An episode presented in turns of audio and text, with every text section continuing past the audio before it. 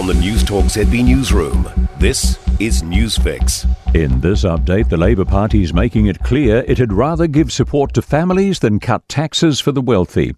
If re elected, Labour will boost in work tax credits and lift the Working for Families abatement threshold. The credit boost would benefit about 160,000 families, and the threshold lift in 2026 would see 175,000 families, about $47 a week better off. Labour would also remove GST from fresh and frozen fruit and vegetables from next April. Mr. Hipkins says he's realistic and now is not the right time for big inflationary tax cuts. If I'm going to target support, I'd rather give it to mums and dads than to millionaires.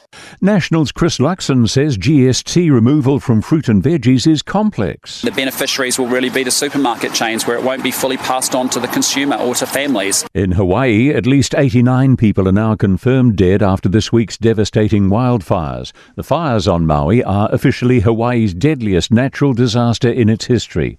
Firefighters are still working to put out flare ups and contain blazes in Lahaina, Pulehu, and upcountry Maui.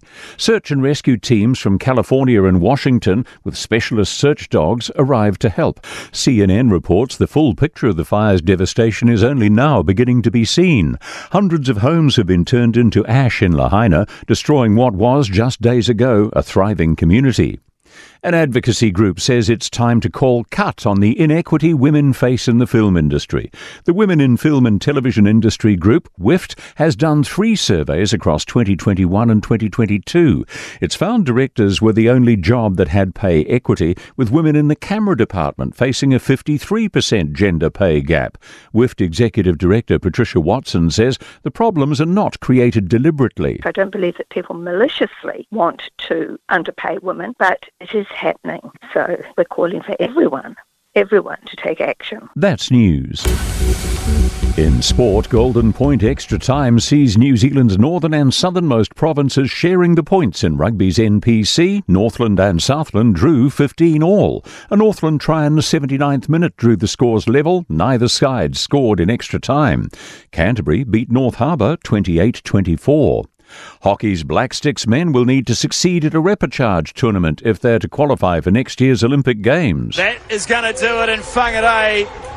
Congratulations to the Kookaburras. They have booked their spot at Paris 2024. Australia bagged a 3 1 win in the series deciding third and final game in hockey's Oceania Cup. The decider in the women's series is underway, New Zealand needing to win to keep their hopes alive. That's sport. I'm Joe Gilfillan.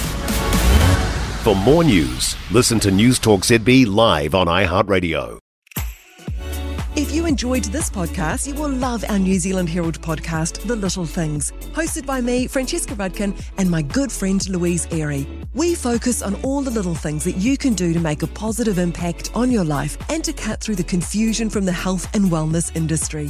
Join us every Saturday to hear from the experts for all the tips and advice you need. Just search The Little Things on iHeartRadio or wherever you get your podcasts.